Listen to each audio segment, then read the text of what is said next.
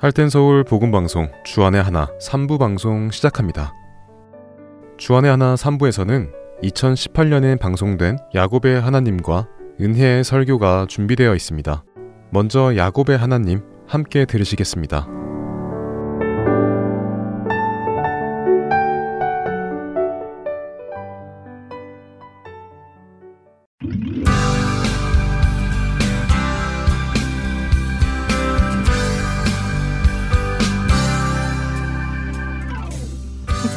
안녕하세요. 야곱의 하나님 진행의 민경은입니다. 네, 여러분 안녕하세요. 강순규입니다. 지난 시간 야곱이 이스라엘로 변해가는 모습을 보았습니다. 네, 이 프로그램 야곱의 하나님을 소개해 드릴 때 제가 야곱을 이스라엘로 만들어 가시는 하나님이라는 표현을 자주 쓰지요. 네. 바로 그 야곱이 이스라엘로 변하는 그 turning point가 바로 여기입니다.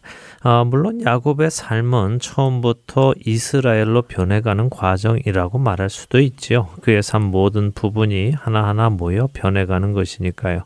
어, 그런데 이 부분은 보다 구체적으로 그의 삶에 큰 변화가 온 것이죠. 지금까지는 상황에 떠밀려 하는 수 없이 원하지 않는 결정을 내려왔었죠. 아버지를 속여서 집을 떠나 하란에 가게 된 것도 그랬고요. 또 하란을 떠나서 다시 가나안으로 오게 된 것도 그랬습니다. 야복강도 안 건널 수 없으니 다리를 질질 끌며 울며 겨자 먹기로 건너가서 형 에서를 만났지요. 형을 만나고도 아버지 계신 곳으로 가지 않고 세겜에 머물렀습니다. 그곳에서도 아들들이 또 사고를 쳐서 하는 수 없이 사람들을 피해서 나오게 되었지요. 이처럼 그는 늘 상황에 떠밀려 원치 않는 결정을 내리며 살아왔는데요. 지금은 조금 다릅니다. 물론 지금도 상황은 야곱에게 결단을 요구합니다. 상황은 늘 우리에게 결단을 요구하지요. 그런데 그 결단에서 등 떠밀려 결단하느냐 아니면 주님을 믿고 결단을 하느냐 하는 것은 분명한 차이가 있습니다. 지금껏 야곱은 주님을 믿지 못해서 등 떠밀린 결정을 해 왔습니다. 그러나 이번에 그는 하나님을 향한 믿음 안에서 결단을 하지요. 그것이 바로 창세기 43장 14절의 말씀이군요. 그렇습니다. 창세기 43장 14절에서 야곱은 전능하신 하나님께서 그 사람 앞에서 너희에게 은혜를 베푸사 그 사람으로 너희 다른 형제와 베냐민을 돌려보내게 하시기를 원하노라.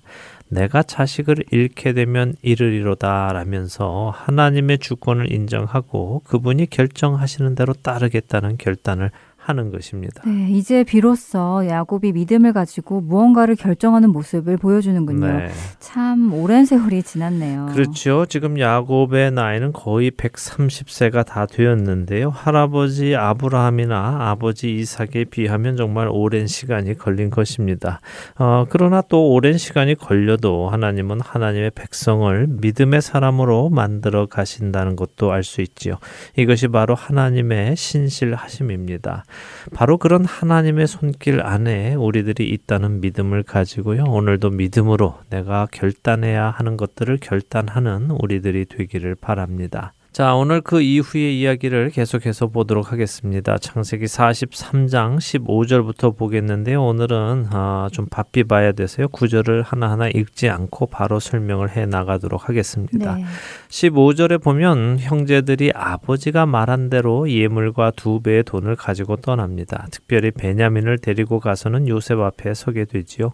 16절에 요셉은 그 형제들이 베냐민을 데리고 온 것을 보고 자기 청지기들에게 이들 을 자신의 집으로 데리고 가서 점심을 먹을 준비를 하라고 시킵니다. 그러니까 요셉의 관저로 찾아왔는데 집으로 보내는 것이군요. 네, 그렇죠. 조금 이상하겠죠. 네.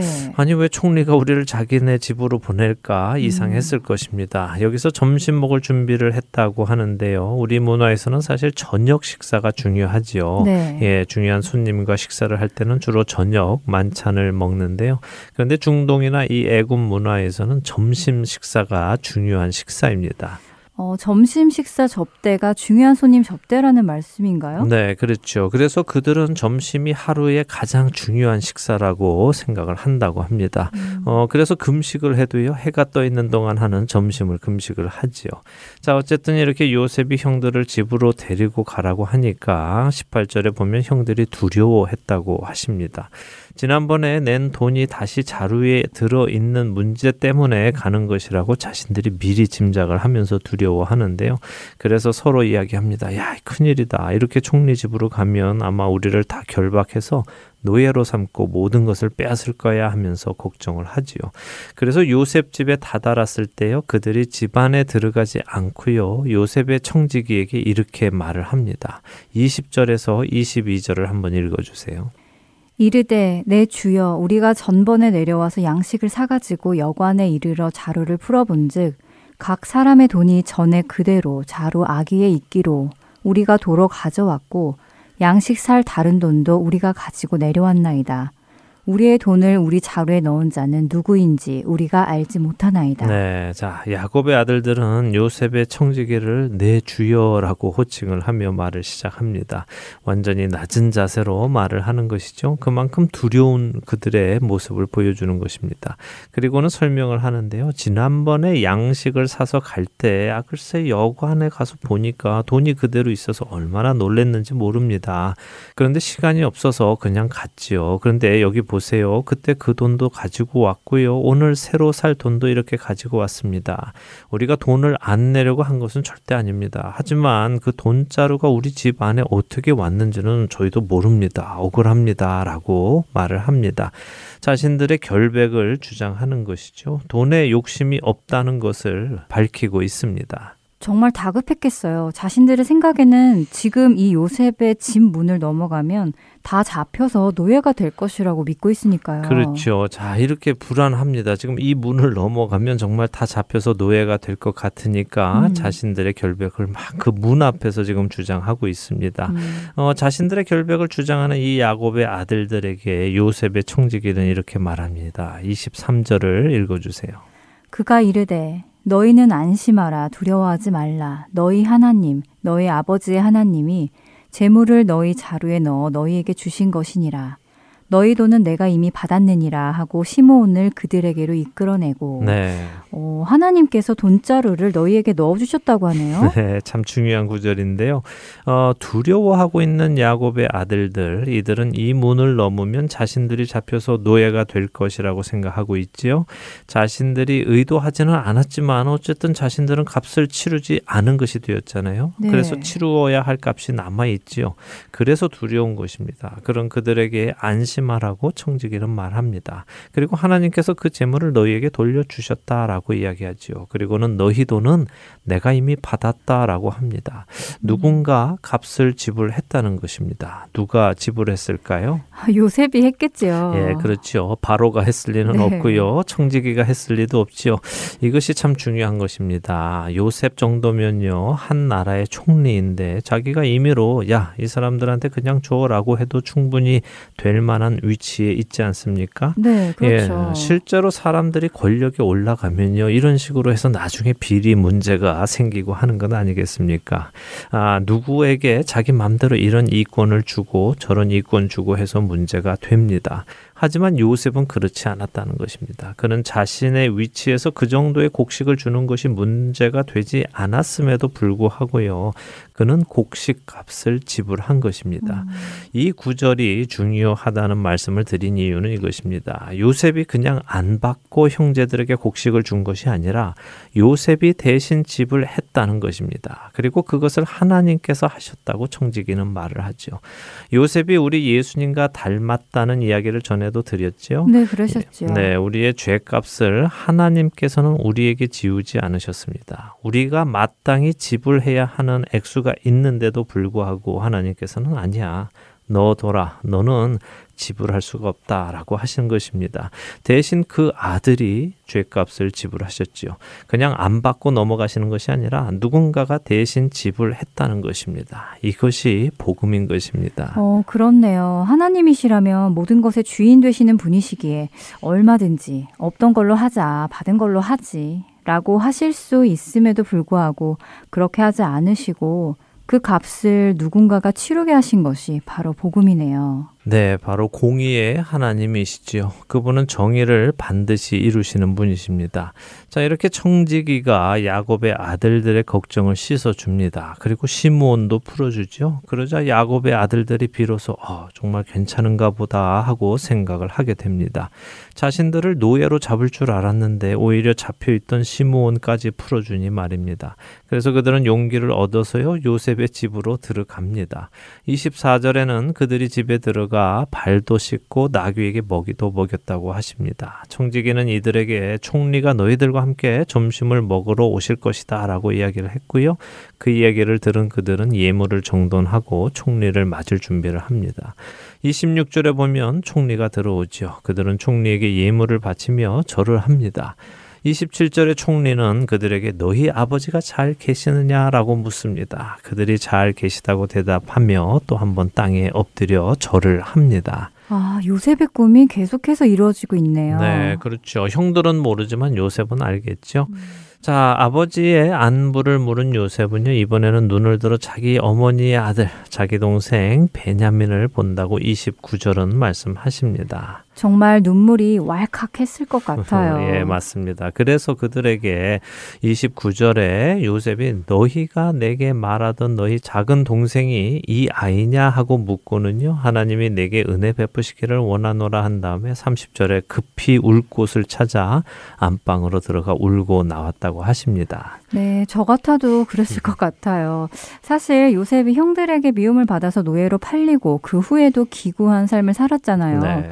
베냐민도 라헬의 자녀이니까 야곱이 각별히 사랑했을 것이고 그래서 형들에게 미움을 많이 받았을 것이라는 생각을 했을 것 같아요. 예, 아마도 그랬을 것이라고 생각했을 것입니다. 네. 요셉의 입장에서는 자기가 떠나온 이후에 베냐민이 어떻게 살았는지 알 수가 없으니까요. 어, 자신을 시기하고 구박했던 형들이 이제 하나 남은 베냐민을 또 얼마나 구박했을까 걱정이 되었을 것이고요. 그래도 지금껏 팔려가지 않고 죽임 당하지 않고 살아 있다는 것이 하나님께 감사한 일이었을 것입니다. 자, 요셉은 이제부터 정말 자신의 목적을 위한 일을 합니다. 그 일이 무엇인지 보도록 하지요. 32절에는 음식을 차리는데요. 요셉에게 따로 차리고 형제들에게 따로 차리고 또 애굽 사람들에게도 따로 차렸다고 하십니다. 그 이유는 애굽 사람은 히브리 사람과 같이 먹으면 부정하기 때문이라고 하시죠. 그러니까 큰 상이 세 군데로 지금 나누어져 있는 것입니다. 자, 이제 33절과 34절을 읽어 주세요. 그들이 요셉 앞에 앉되 그들의 나이에 따라 앉히게 되니 그들이 서로 이상히 여겼더라. 요셉이 자기 음식을 그들에게 주되 베냐민에게는 다른 사람보다 다섯 배나 주매 그들이 마시며 요셉과 함께 즐거워하였더라. 자, 요셉이 그들을 앉혔는데요. 나이 순으로 앉힌 것입니다. 그러니 그들이 이상하다. 어떻게 우리 나이를 알고 이런 나이 순으로 앉히지 하면서 이상해 했다고 했습니다. 음. 아, 이게 사실 한 어머니에게서 난 자식들이면요. 충분히 가능성이 있죠. 왜냐하면 최소한 1년의 나이 차는 있지 않겠습니까? 그렇네요. 아들 하나 낳고 또 하나 낳으려면 1년 정도 소요가 되니까요. 그렇죠. 그래서 얼굴 보고 대충 나이 많아 보이는 순으로 음. 앉히면 그럴 수 있는 가능성도 있습니다. 근데 지금 요셉의 형제들 다시 말해 야곱의 아들들은 한 어머니에게서 난 아들들이 아니라 내 어머니가 동시다발적으로 난 아들들입니다. 어. 그러니까 같은 해에 난 아들들도 여럿이 있을 것이죠. 어, 정말 그랬겠군요. 생각해보지 않았었는데 4명의 여인이 거의 비슷한 시기에 임신들을 했으니 나이 차가 없었겠네요. 예, 12명의 나이 차가 그리 많지는 않았을 것입니다. 만일 한 어머니였다면 최소 12년이 걸렸겠지만 내 여인 사이에서는 불과 몇 년 안에 다 일어난 일인 것입니다. 음. 그러니 이들을 순서대로 앉히는 것은 식구가 아닌 이상은 불가능한 일이죠. 아들들의 순서를 아는 사람만이 그렇게 앉힐 수 있는 것입니다. 그렇기에 그들이 서로 이상히 여긴 것입니다. 희한하네. 어떻게 우리 형제들의 차례를 알지? 할 수밖에 없 죠. 자, 이렇게 앉혀놓고 그 다음이 중요한데요. 요셉이 자기 음식을 그들에게 주는데 베냐민에게는 다른 사람보다 다섯 배나 주었다고 합니다. 요셉은 왜 베냐민에게 다른 형제들보다 다섯 배나 많은 음식을 주었을까요? 음, 그러게요. 왜 그렇게 많이 주었을까요?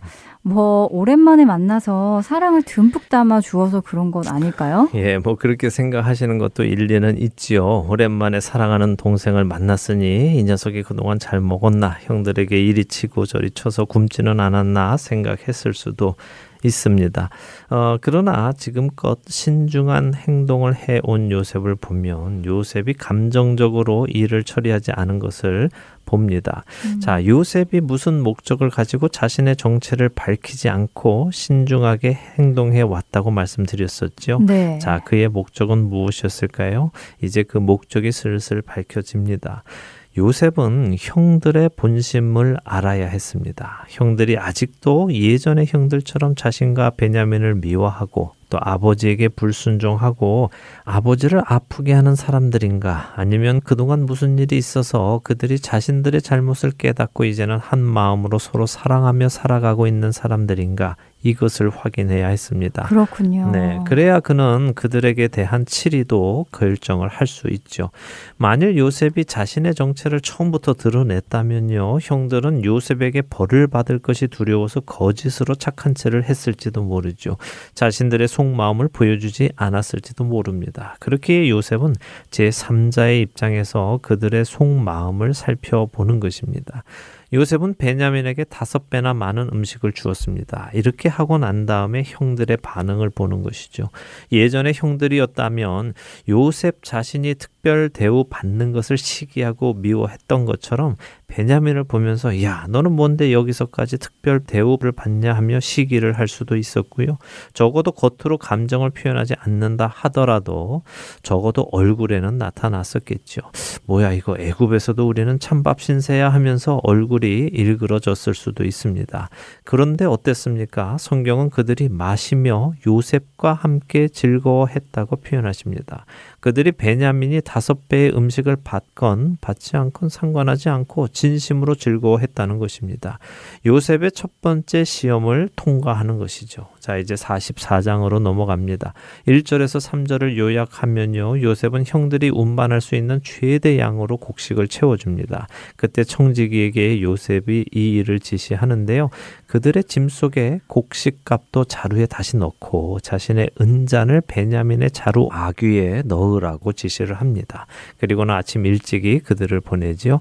자, 창세기 44장 4절과 5절을 읽어주세요. 그들이 성읍에서 나가 멀리 가기 전에 요셉이 청지기에게 이르되 일어나 그 사람들의 뒤를 따라가서 그들에게 이르기를 너희가 어찌하여 선을 악으로 갚느냐? 이것은 내 주인이 가지고 마시며 늘 점치는 데 쓰는 것이 아니냐 너희가 이같이 하니 악하도다 하라. 예. 요셉이 청지기들에게 이야기해서 형제들에게 누명을 씌우게 하는군요. 그렇습니다. 그런데 왜 그럴까요? 말씀드린 대로 요셉은 지금 형들을 시험하고 있는 것입니다. 첫 번 시험에서 베냐민이 더 많은 음식을 받았어도 그들은 시기하지 않았습니다. 그래서 시험에 통과했죠. 이번에는 두 번째 시험입니다. 베냐민의 자루에 요셉의 잔을 넣습니다. 그리고 요셉의 청지기들이 쫓아가서 자루를 뒤졌을 때 요셉의 잔이 베냐민에게 나오면 형들이 어떤 반응을 보일지를 보려는 것이죠. 베냐민에게 모든 잘못을 떠넘기고 에이 나쁜 놈아 총리님의 은자를 훔치다니 이 배은망덕한 놈 너 같은 놈은 우리 집안에 필요 없어 하면서 버리고 갈지 아니면 한 형제로 받아들여서 자신들도 그 죄를 함께 담당할지 이것을 보는 것이죠. 6절에 보면 청지기가 가서 그대로 했다고 했습니다. 어찌 너희가 은혜를 악으로 갚으려고 우리 주인님의 점치는 은잔을 훔쳐갔느냐 하고 물었습니다. 그러자 7절에 그들이 자신들의 결백을 주장합니다.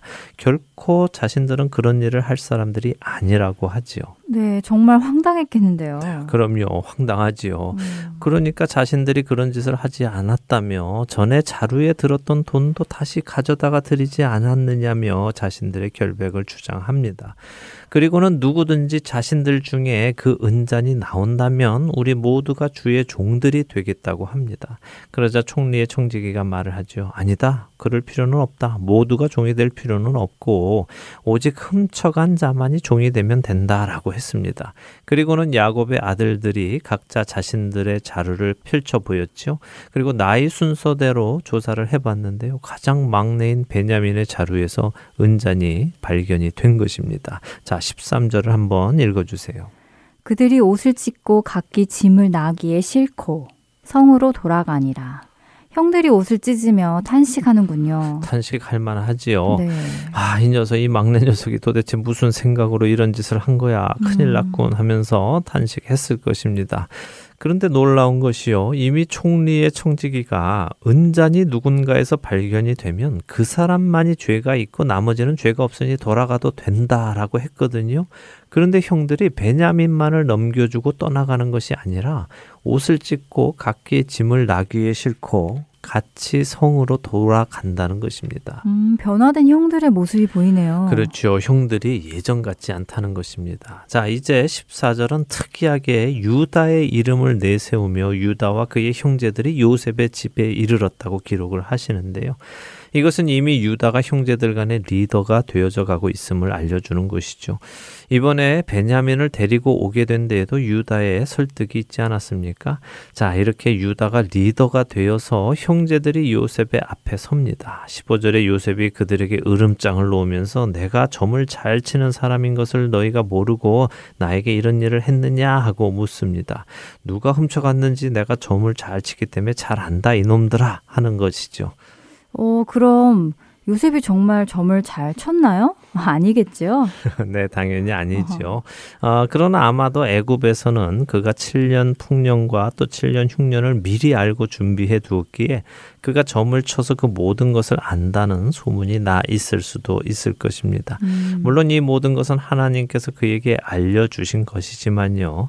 자, 이렇게 증거가 나오고 총리가 닥달을 하자 유다가 16절에 말을 합니다. 읽어주시죠. 유다가 말하되 우리가 내 주께 무슨 말을 하오리이까 무슨 설명을 하오리이까 우리가 어떻게 우리의 정직함을 나타내리이까 하나님이 종들의 죄악을 찾아내셨으니 우리와 이 잔이 발견된 자가 다 내 주의 노예가 되겠나이다. 네, 유다가 나서서 말합니다. 우리는 정말 이 일에 대해서는 죄가 없습니다. 도대체 무슨 방법으로 우리가 우리의 무죄를 증명하겠습니까? 방법이 없습니다. 그러나 제 생각에는 이 일이 오래전 우리가 공모해서 죄 없는 우리 동생을 은돈 20세겔의 노예로 팔아먹은 그 일에 대한 하나님의 공의가 실현되는 것이라고 생각합니다. 하나님이 벌을 주시는 것이니까 받아야 하겠지요 하면서 자신들 모두가 노예가 되겠다고 하는 것입니다. 17절을 읽어주세요. 요셉이 이르되 내가 결코 그리하지 아니하리라. 잔이 그 손에서 발견된 자만 내 종이 되고 너희는 평안히 너희 아버지께로 도로 올라갈 것이니라. 자, 모두가 공동 책임을 지고 노예가 되겠다는 유다의 말에 요셉이 대답을 합니다. 아니다. 그렇게 하지 않아도 된다. 너희 모두가 노예가 될 필요는 없다. 잔이 발견된 자만 종이 되면 된다. 나머지는 평안하게 너희 아버지께로 돌아가라 라고 합니다. 요셉이 세 번째로 형들을 시험하는 것입니다. 형들은 아까 총지기가 길에서 잡았을 때 돌아갔어도 됐지요. 그러나 그들은 자진해서 요셉의 집에까지 찾아왔습니다. 베냐민을 지키기 위해 함께 행동을 했지요. 이렇게 와서 요셉의 앞에 섰습니다. 요셉이 그런 그들에게 또 한 번 떠날 수 있는 기회를 주는 것입니다. 어, 아니다. 잔이 발견된 자만 내 종이 되고 나머지는 평안히 너희 아버지께로 돌아가라 라고 말하죠. 이런 말을 들으면 우리는 흔들리게 됩니다. 잔이 발견된 자만 종이 되라. 나머지는 평안히 아버지께로 돌아가라. 이런 한 단어 한 단어가 들을 때 우리로 집에 가고 싶게끔 만드는 단어들이죠. 애청자 여러분들도 한번 생각해 보시기 바랍니다. 이렇게 자신이 한 일은 아닌데 친형제도 아니고 이복 형제의 죄에 내가 같이 엮이게 되었다면 말입니다. 그쪽에서는 가도 된다고 하는데 쉽게 가는 것을 포기하고 남아서 함께 노예가 되겠다는 생각이 들까요? 이것은 사랑하지 않으면 되지 않습니다. 지금 형제들 사이에는 일단은 아버지를 사랑하는 마음이 생긴 것이고요. 그 아버지가 사랑하는 베냐민을 아끼는 마음도 생긴 것입니다. 변화된 형들의 모습을 보여주는 것입니다. 아, 그렇군요. 생각해보면 쉬운 결정은 아닐 것이라 생각됩니다.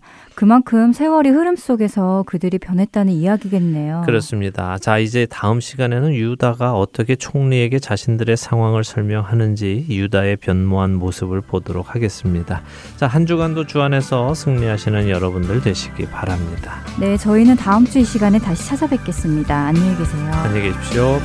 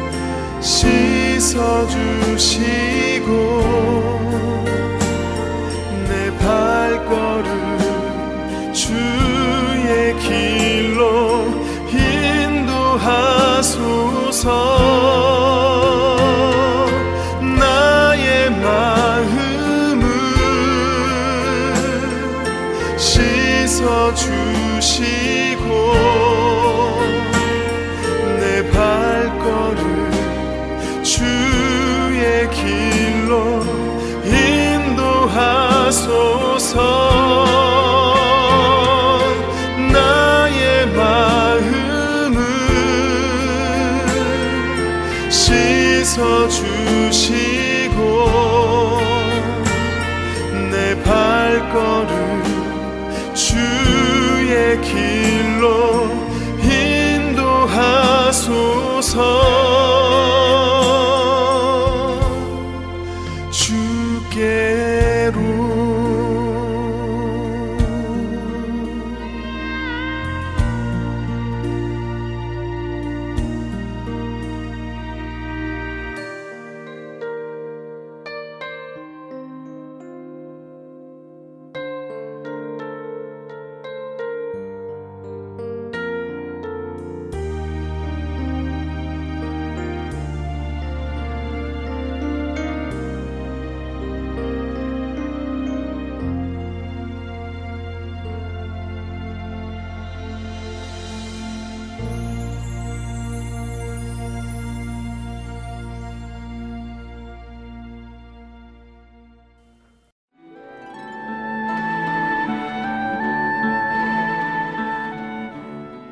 안녕하세요. 봉사자 김혜선입니다. 매주 금요일마다 CD를 각 지역으로 배송해 드리는데요. 최근 CD를 받지 못하시는 분, 파손된 CD를 받으시는 분들이 많다는 소식을 들었습니다. 매주 만들어지는 CD에는 많은 분들의 정성이 담겨 있고 예수 그리스도의 복음이 담겨져 있습니다. CD가 잘 전달이 되지 않을 때 저희 또한 마음이 너무 아픈데요. 혹시 CD를 받지 못하셨거나 부서진 CD를 받으셨을 때에는 저희에게 연락을 주세요. 사무실 전화번호 602-866-8999입니다.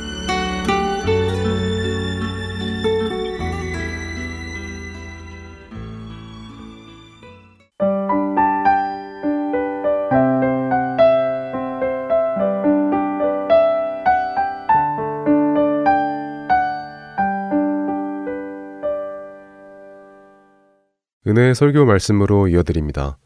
오늘 설교 말씀은 조지아 아틀란타 한비전 교회 이요셉 목사님께서 요한복음 1장 43절부터 51절까지의 말씀을 본문으로 어떻게 나를 아시나이까 라는 제목의 말씀 전해 주십니다.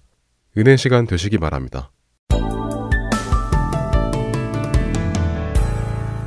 연복음 1장을 열자마자 예수님 만난 사람들 이야기 나옵니다. 침례요한을 시작으로 해서 침례요한의 제자였던 두 사람, 또 예수님께서 오늘 본문 가운데 다른 제자들을 만나시는 광경들이 나옵니다. 예수를 만난 사람들의 이야기가 나오는 거죠. 오늘 말씀을 통해서 우리도 한번 예수님이 어떤 분이신지 또 예수님을 만난 사람은 어떻게 살아야 되는 것인지 다시 한번 찾아보는 그런 시간이 되었으면 좋겠습니다. 오늘 1장 43절 시작하면서요. 이튿날 예수께서 갈릴리로 나가려 하시다가 빌립을 만나 이르시되 나를 따르라 하시니 빌립은 안드레와 베드로와 함께 베드로와 한 동네 베세다 사람이라. 예수님께서 유대 지역으로 있다가 예루살렘 지역 유대 지역으로 있다가 갈릴리 지역으로 이동하러 나가시다가 오늘 빌립이라는 사람을 만났다 하고 성경 말씀이 나옵니다. 빌립을 만나서 이르시되 나를 따르라 하시니까 빌립이 따랐다 하는 내용입니다. 한 절입니다. 너무 심플하게 나와 있습니다. 예수님이 길 가다가 빌립을 만나셨고 빌립 보고 따라오라니까 빌립이 따라왔더라. 말씀은 한 문장 속에 간결하게 딱 들어가 있는데요. 말씀 중에서 제일 먼저 한 가지 발견하게 되는 것은 예수님이 사람을 찾고 계시다는 겁니다. 제자가 될 만한 사람을 찾고 계시다 하는 것을 우리는 알 수 있습니다. 실제로 마태복음에서는 예수님께서 제자 열두를 세우기 위해서 밤새도록 기도하셨다 이렇게 나옵니다. 그리고 사람을 찾아 나서셨다. 우리 하나님은 이 땅에 사람을 찾아오신 하나님이십니다. 사람을 찾아오신 하나님. 예수님은 이 땅 가운데 오셔서 실제 은혜 받을 만한 사람들을 찾으십니다. 은혜 베풀 만한 사람을 찾으시고요. 그 사람을 제자로 삼을 것을 알 수 있습니다. 오늘 말씀 가운데 또 한 가지는 빌립이라는 사람이 정말로 가만히 있었던 것이 아니라 예수님을 만나고 나서 방금 한 일이 무엇이냐면 자기 친구를 찾아갑니다. 그렇죠? 45절에 보면 빌립이 나다나엘을 찾아 이르되 모세가 율법에 기록하였고 여러 선지자가 기록한 그를 우리가 만났으니 요셉의 아들 나사렛 예수라 얘기합니다. 그래서 나다나엘 찾아가서 그가 얘기한 게 뭐냐면 내가 메시아를 만났다. 모세가 율법에 말하고 선지자들이 구약 성경을 통해 말했던 바로 그분을 만났다 얘기합니다. 47절에요. 예수께서 나다나엘이 자기에게 오시는 것에서 그를 가리켜 이르시되 보라 이는 참으로 이스라엘 사람이다 그 속에 간사한 것이 없도다 말씀하십니다. 보자마자 하신 말씀이 뭐냐면 나다나엘이란 사람에 대해서 칭찬하셨습니다. 제가 볼 때는 극찬입니다. 한 사람으로서 하나님께 받을 수 있는 최고의 칭찬이라고 생각이 듭니다. 그러자 나다나엘의 반응이 또 진실합니다. 뭐라고 하냐면 48절에 나다넬이 이르되 어떻게 나를 아시나이까 하는 질문이 나옵니다. 오늘 극찬하자마자 나다넬의 반응은 뭐냐면 솔직한 반응입니다. 저를 아십니까 하는 얘기입니다. 저는 예수님을 모르는데 예수님 저를 아십니까? 저를 어떻게 아십니까? 하고 얘기합니다. 예수님 대답이 뭡니까? 빌립이 너를 부르기 전에 내가 무화과나무 아래 있을 때 보았노라 하고 말씀하십니다. 오늘 이 예수님의 대답이 아마 나다나엘을 몹시 놀라게 했던 것 같습니다. 그리고 그가 바로 신앙 고백을 하는 가장 큰 이유는 무화과 나무가 예수님이 보시는 바로 앞에 있었던 무화과 나무가 아니고 상당히 떨어져 있는 보실 수 없는 곳에 있던 무화과 나무에 실제로 나단의 그 밑에서 무엇인가 했다는 것을 의미합니다. 그랬더니 예수님께서 무화과 나무 아래 내가 있을 때 내가 너를 봤다 말씀하시니까 놀란 것입니다. 그럼 실제 나다나엘은 무화과 나무 아래 있었고 그 나무 아래에서 예수님도 나다나엘도 알만한 일을 했다 하는 것을 우리는 상상할 수 있습니다. 나다나엘이 너무 놀라니까 49절에 대답하되 라비어 당신은 하나님의 아들이시오 당신은 이스라엘 임금이로서이다 신앙 고백합니다. 자기 앞에 계신 예수님에게 예수님 바로 우리가 기다린 메시아시오 하늘에서 보내신 하나님의 아들이시오 우리 이스라엘의 왕이십니다. 우리 구약 성경에 약속된 것처럼 다윗 이후에 한 왕을 일으키셔서 영원한 왕으로 세우실 하나님께서 보내신 바로 그 왕이십니다. 영원히 우리를 다스릴 왕이십니다. 신앙 고백을 합니다. 오늘 이런 아름다운 신앙 고백 다음에 예수님께서 하시는 말씀은 내가 너를 무화과 나무 아래에 있는 걸 보았다 하니까 믿느냐? 네가 그보다 더 큰 일을 볼 것이다. 사람들은 알지 못하고 보지 못하는 걸 내가 너를 보았던 것뿐만 아니라 알았던 것뿐만 아니라 내가 정말로 어떤 존재인지를 하나님의 신실로 아들인 것을 내가 나와 함께 있으면서 다 보게 될 것이다. 오늘 나다나엘에게 말씀하시는 말씀이 본문입니다. 이 말씀 가운데서 깨달을 수 있는 것이 있습니다. 제일 먼저 그것이 뭐냐면 우리 예수님은 사람을 찾으신다는 것입니다. 우리 하나님이 이 땅에서 사람을 찾으신다는 겁니다. 하나님이 이 땅에 있는 사람을 사랑하신다는 겁니다. 이 땅에 있는 사 사랑하시기 때문에 그 사람에게 복을 주기 위해서 찾으십니다. 다른 목적이 아니고요. 사람에게 복을 주기 위해서 찾으신 하나님을 우리는 알 수 있습니다. 예수님께서 이 땅에서 하신 일이 뭐냐면 제자가 될 사람들을 찾아다니신 일입니다. 그러니까 찾아다니는 길에서 천국 복음을 보내십니다. 그리고 예수님의 부르심에 대해서 반응이 나타납니다. 너는 나를 따라오너라 했을 때 바로 따라오는 사람들이 있습니다. 이미 준비된 제자들입니다. 그들이 준비되고 예수님 말씀에 바로 따라갈 수 있는 가장 큰 이유는 기다리고 있던 사람들입니다. 진실한 마음으로 메시아가 오고 구원자가 오기를 간절히 기다리고 있던 사람들은 예수님의 너는 나를 따라오너라에 금방 따라갈 수 있는 준비된 사람들이었다는 걸 알 수 있습니다. 그런 사람들이 예수님을 알아보게 되고 예수님을 알아본 사람들은 목숨 걸고 따랐다. 사실은 예수님을 따라 나서는 것이 쉬운 일이 아닙니다. 생업을 내려놔야 하고 계획을 내려놔야 하고 가족을 떠나야 하고 그날부터 시작해서 언제까지 어떻게 얼마나 갈지도 모르는 길을 갖다 따라 나선 것입니다. 그럼에도 불구하고 예수님을 메시아로 알아보았기 때문에 구원자로 알아봤기 때문에 하늘에서 오신 분이 알아보았기 때문에 이분 안에 내 인생과 모든 것이 걸었어도 후회할 것이 없을 만한 모든 것을 베푸시는 분이라는 걸 알았던 겁니다. 그런데 사람이 찾았기 때문에 되는 것만은 아니고 하나님께서 그런 사람들을 찾으신다는 겁니다. 오늘 예수님 그런 사람 찾아서 복을 주시고 복을 주시는 이유가 나옵니다. 그렇죠? 그 이유는 뭐냐면 천국으로 인도하시는 겁니다. 천국은 하나님의 다스리는 나라고 선한 왕 바로 예수 그리스도께서 완전한 능력과 완전한 선하심을 가지고 다스리는 곳입니다. 얼마 동안 영원히요. 세상에 있는 왕은 세상에 있는 권력자는 얼마 가지 못합니다. 그러나 천국은 바로 그 왕이 영원히 다스리는 곳입니다. 예수님을 만나자 나다나엘이 한 질문이 있습니다. 예수님 어떻게 나를 아십니까? 구체적인 답변이 나오지 않습니다. 그러나 그가 믿음을 가질 수 있도록 도와주십니다. 그것이 뭐냐면 내가 너를 보지 않아도 아느니라. 제일 먼저요. 내가 널 보지 않아도 너는 볼 수 있어 나는 너를 볼 수 있느니라. 그리고 내가 너의 마음을 알고 내가 내가 무엇을 하는지 내가 아느니라. 하나님은 한 사람 한 사람을 아신다는 겁니다. 근데 오늘 본문 가운데 무엇을 느낄 수 있냐면 하나님은 모든 인생을 아시는데 어디까지 하냐 보이는 것만 아시는 거 아니라 마음속으로 아신다는 것입니다.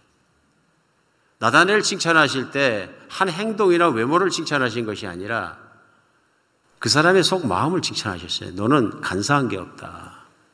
간사한 게 없다. 기가 막힌 칭찬이거든요. 성경에 말씀이 나옵니다. 역대하 16장 9절에는요, 여호와의 눈은 온 땅을 감찰하사 전심으로 자기를 향하는 자들을 위하여 능력을 베푸신다. 자기에게 전심으로 마음을 향하고 자기를 찾고 있는 사람에게 하나님은 만나 주시고 능력을 베풀어 주시고 복 주신다는 얘기입니다. 예수님께서는 빌립만 오늘 찾아서 만나신 것이 아니라 오늘 1장 말씀을 나누고 있습니다만 요한복음 4장 가게 되면 우물가에 있던 한 여인을 만나는 사건의 이야기가 나옵니다. 근데 이 여인이 이혼을 다섯 번이나 했는데 남은 것이 없습니다.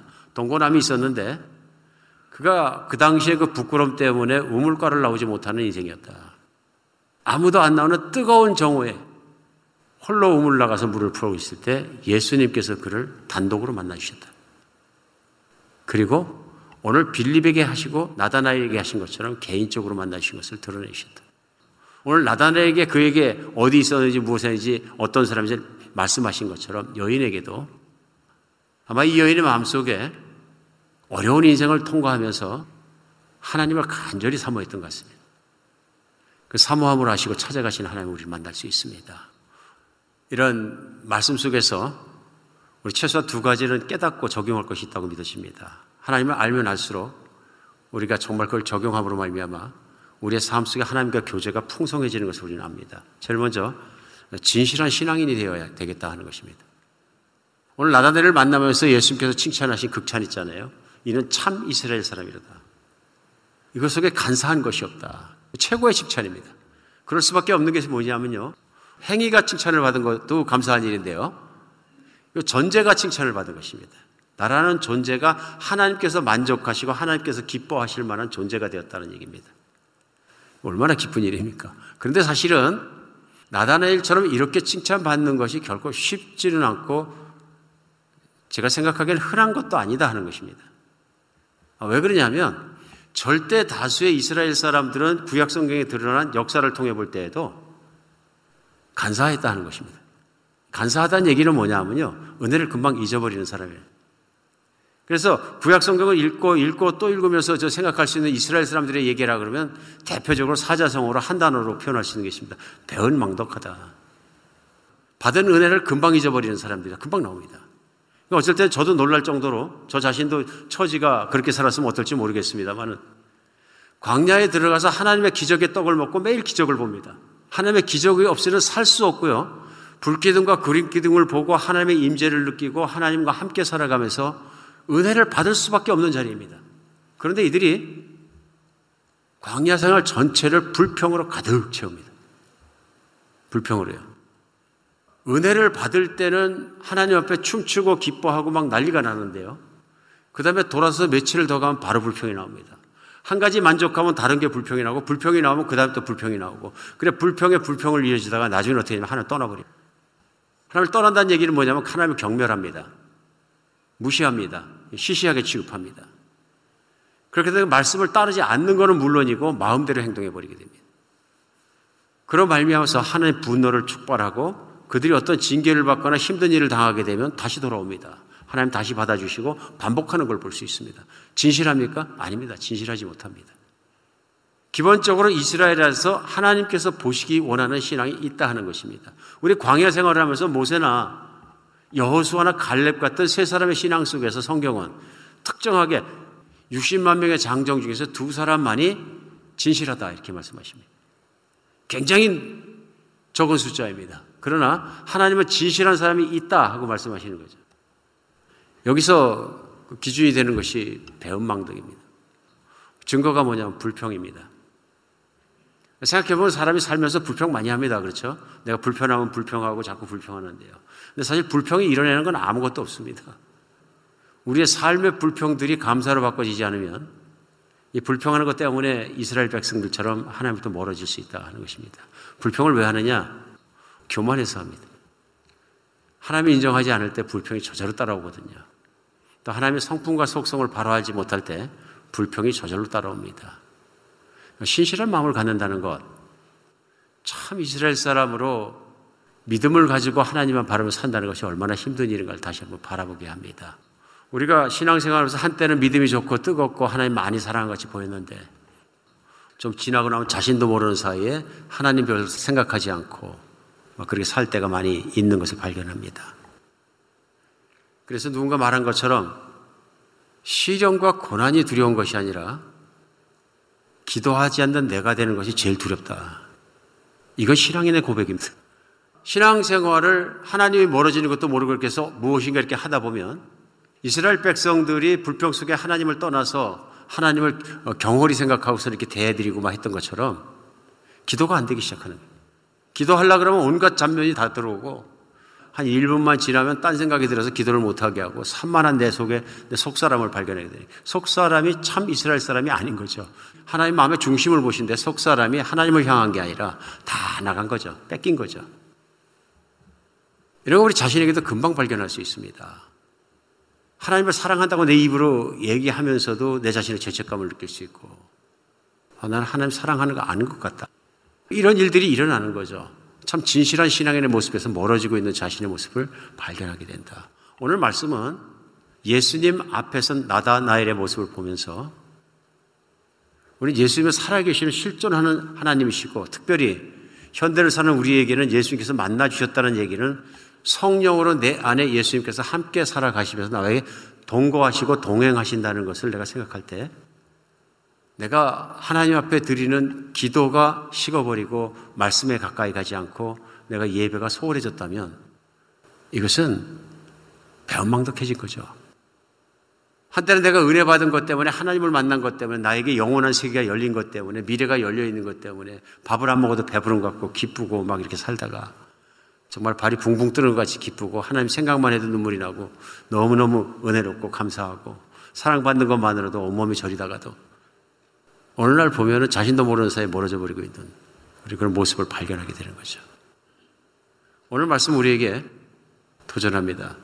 하나님은 나를 단순히 한 번 만나고 헤어지기 위해서 나를 찾으신 것이 아니라 나와 함께 살기 위해서 영원히 살기 위해서 나를 부르셨고 찾으셨습니다. 내가 예수님을 만나 그날부터 시작해서 하나님 나를 사랑하실 뿐만 아니라 나와 동거하시고 나와 영원히 함께 살고 걸어가시길 원하시기 때문에 나를 만나셨습니다. 내가 영원히 너를 버리지 않겠다.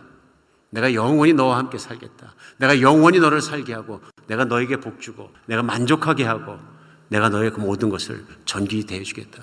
약속입니다. 그냥 약속한 것이 아니라 십자가의 피로 생명으로 약속하시고 생명을 던져 나를 사시고 사랑하셔서 붙들어 주신 것입니다. 이 예수님을 떠나서 어디로 가겠습니까?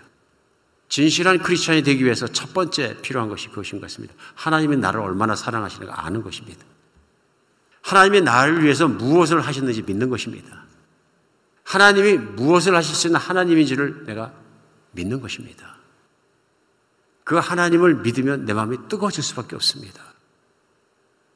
사랑받을 수 없는 내가 정말 대단한 그 하나님의 사랑을 받고 놀라운 사랑을 받았다는 것을 다시 십자가를 바라보면서 내가 확인하면 확인할 때마다 그러면 예수 앞에 나갈 때마다 우리의 마음이 뜨거워질 수밖에 없습니다. 내가 하나님의 뜨거운 사랑에 뜨겁게 반응하는 것, 하나님의 진실한 사랑에 진실하게 반응하는 것, 하나님의 신실함에 내가 신실하게 반응하는 것. 결국은 이것이 신앙생활이기 때문에 그렇습니다. 사랑하는 여러분, 우리가 살아갈 때 정말로 하나님의 뜨거운 사랑을 그대로 받아들여서 늘 하나님과 함께 가슴이 뜨겁고 주님과 함께 정말로 그런 밀접한 관계 가운데서 주님의 사랑을 받아들이고 사는 여러분과 제가 되었으면 좋겠습니다. 변함없는 사랑, 변함없는 신은 변함없다는 것은 끊임없이 하나님을 바라보기 때문에 가능합니다. 기도를 통해서 하나님과 연결되고, 말씀을 통해 연결되고, 그래서 우리의 생각과 마음이 말씀으로 채워지고, 그리고 또 늘 기도를 통해 주님과 가까이 가지 않고서는 안 되는 일입니다. 아무리 신앙심이 좋아도 이런 것을 놓으면 안 됩니다. 생각해보면 예수님께서 오늘 제자를 부르는 광경들이 나오는데요.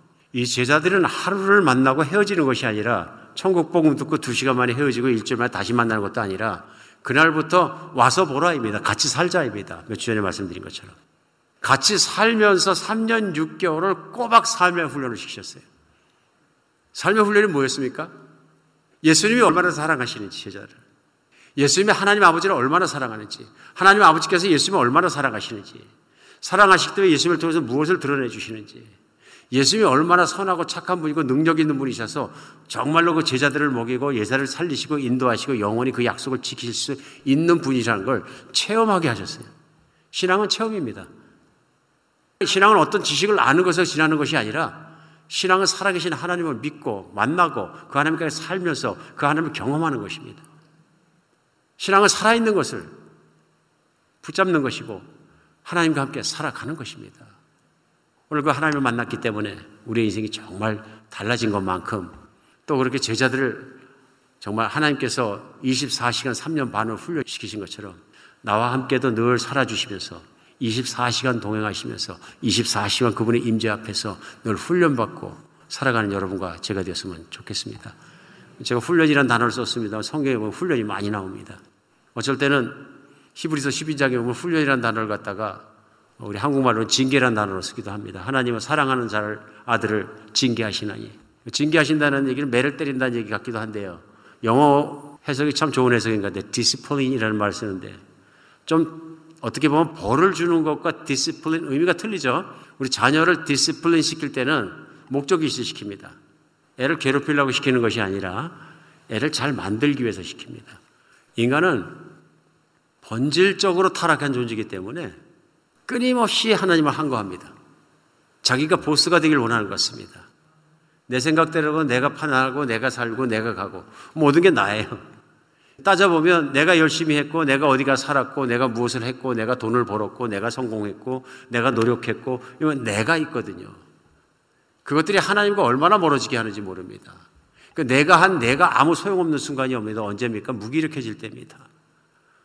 건강을 잃어버릴 때나 주님 앞에 갈 때가 됐을 거라 내 돈이 나에게 더 이상 유효한 것이 되지 못하는 순간이 온다. 그때 보면 하나님께 내가 얼마나 의지했는가가 나옵니다.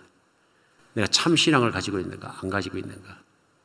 오늘 말씀 속에 깨달을 수 있는 것은 우리 신실한 신앙은 그 순간에 가서 그것을 깨닫는 것이 아니라 매일 예수님이 나를 그렇게 사랑하시고 또 내가 예수님을 사랑하는 관계를 확인하고 깨닫고 살아가는 삶입니다. 오늘 여러분과 제가 그렇게 살 때 우리는 사람도 외모로 보지 않고 중심을 보는 진실한 사람으로 변할 수 있습니다. 내가 하나님 앞에 진실한 사람으로 살면 그러니까 내가 늘 예수님 앞에서 신전 의식을 가지고 예수님과 함께 예수님 보신 앞에 살아가는 삶의 태도로 살아가면 사람을 볼 때에도 사람들의 허위 허식에 속지 않습니다. 아첨하는 말에도 속지 않습니다. 넘어가지 않는 거죠. 사람을 대할 때에도 나도 진실하게 대하고 또 사람도 진실한 내면을 보게 된다. 너무 외적인 것을 자꾸 추구하게 되면 사람 같게 살아가면서 사람을 속이기도 하고 속기도 하고 엎으락 뒤치락 하는 인생을 살게 마련이다 하는 생각이 듭니다. 우리 예배를 바로 세워서 하나님과 함께 끝까지 그렇게 살아갈 수 있는 여러분과 제가 되었으면 좋겠습니다. 진실한 신앙인이 되어야 합니다. 하나님처럼 진실해야 된다. 두 번째는요, 전하는 신앙인이 되어야 합니다. 우선 우리 첫 번째 알 수 있는 것은 우리 예수님께서 제자들을 찾아다니셨다 하는 말씀을 나눴습니다. 그런데 사실은 한국말로는 만났다라는 단어가 계속 나오는데 만났다.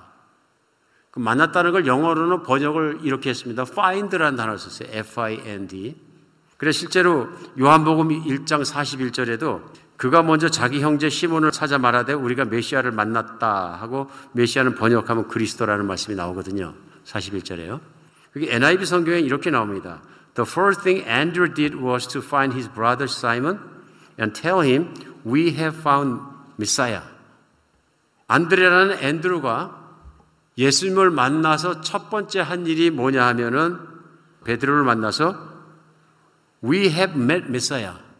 우리가 메시아를 만났다. 여기서 한글로는 만났다라고 되어 있는데 정확하게 영어로는 We have found 이렇게 되어 있어요.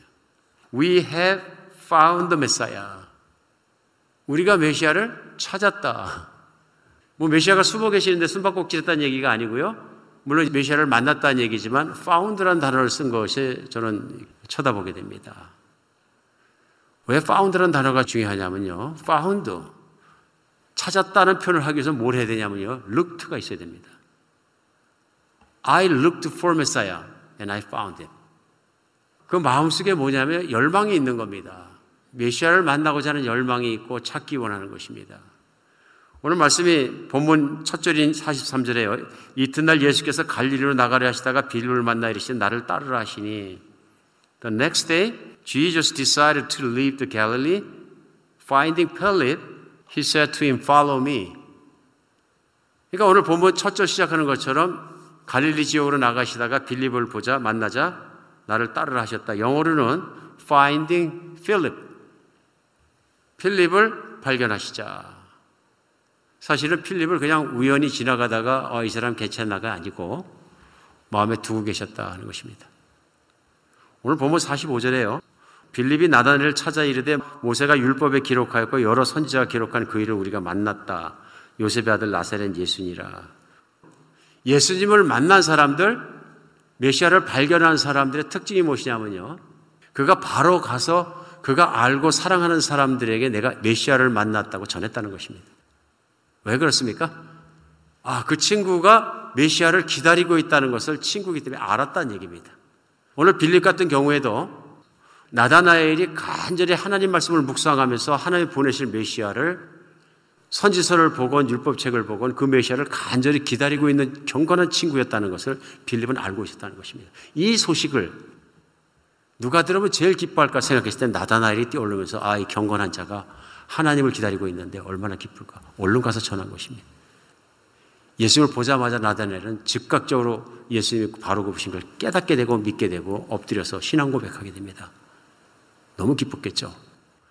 그 뒤에 대한 말씀 아직 안 나옵니다만 나다나엘도 전도하지 않고서는 견디지 못하는 예수님을 증거하지 않고는 견디지 못하는 마음이 됐을 것이라고 믿어집니다. 왜냐하면 자기가 그렇게 악망하고 기다리고 고대했던 바로 그 메시아를 만났는데 어떻게 사랑하는 사람들에게 어떻게 주변 사람들에게 메시아를 전하지 않겠습니까? 우리 그리스도인으로 살아가면서 우리 메시아를 전하는 건 너무 중요한 일입니다. 나는 예수님을 만났습니다. 예수님을 만나서 이렇게 좋고 이런 일이 있고 나는 정말 예수님을 이렇게 믿습니다. 예수님은 성경 안에서 이런 분이십니다. 나는 예수님을 믿고 사업을 하니까 이렇게 좋습니다. 난 예수 믿고 살아가니까 이렇게 좋습니다. 난 예수 믿고 자녀 교육이 이렇게 달라졌습니다. 나는 예수 믿고 인생이 이렇게 달라졌습니다. 우리 예수님은 이런 분이시고 예수님은 이렇게 부활하신 분이십니다. 내 안에 전할 것이 있다 하는 얘기입니다. 그걸 나누는 것입니다. 전도를 너무 복잡하게 생각하면 전도하지 못한다. 우리가 내 안에 있는 기쁨과 내 안에 있는 하나님의 사랑을 내가 분명히 알고 있으면 전도하고 싶어져야 된다. 여러분과 저희 인생도 우리가 사랑하는 사람부터 시작해서 전도하고 싶고 전도하고 전도를 위해서 늘 살아가는 여러분과 저희 인생이 되었으면 좋겠습니다. 사람들이 전도를 하는데 보면 예수님을 만나자마자 전도를 시작합니다. 사도 바울도 그렇고요. 예수님 핍박하는 사람이었어요. 다메섹에서 예수님을 만나자마자 돌이켜가지고 한 일이 뭐냐면요. 자기 동족에게 가서 예수님 전한 거예요. 예수님 마시아라. 전화 때는 이후로 막 핍박받는데 전한 거예요. 죽게 생겼는데 전한 거예요. 왜? 전하지 않고 못 견디겠는 거예요. 진실을 발견했기 때문에. 놀라운 은혜를 발견했기 때문에 전하지 않고는 못 견디는 것을 볼 수 있습니다. 여러분과 제 인생이 하나님 앞에 진실한 신앙으로 살기 위해서 필요한 것은 또한 전하는 것이라고 생각합니다. 그래서 예수님께서는 늘 명령하실 때 가서 신학을 전하라 그러지 않으셨어요. 뭐 나중에 신학은 여러 가지 우리 교회에 그 정통성을 세우고 여러 가지 필요하니까 생겨나긴 했습니다만 신학 그 자체가 중요한 것이 아니라 성경에서 말씀하신 예수님입니다. 예수님을 전하는 일이죠. 예수님을 전하는 일은 예수님 믿자마자 얼마든지 할 수 있는 일입니다. 예수님을 믿자마자 그때가 제일 좋은 때입니다. 또 예수님 전하기가. 가슴 뜨겁죠? 세상에 나 혼자 허우적거리고 나 혼자 노력하고 나 혼자 했는데 될 때도 있고 안 될 때도 있고 실패도 있고 아픔도 있고 허우적거리고 살 때 얼마나 힘들었는데 내가 예수님을 만나고 회개하고 예수님께 맡기고 평안을 얻고 기쁘게 살아가고 예수님의 사랑을 받고 하나님의 사랑을 뜨겁게 받았을 때 가슴의 뜨거움과 인생이 바뀐 건 이루 말할 수가 없어요. 그 마음을 가지고 나누는데 그때 얼마나 효과적이에요. 다른 게 효과입니까? 진실성입니다. 내가 진짜로 예수님을 만나고 기쁘기 때문에 내가 진짜로 예수님을 기쁘게 전하면 그 사람이 감동된다. 아무리 지식이 많아도 그 안에 진실이 없으면 전파되지 않습니다. 그러나 하나님의 은혜는 그러한 진실한 통로를 통해서 전파되는 거 아닌가 생각됩니다.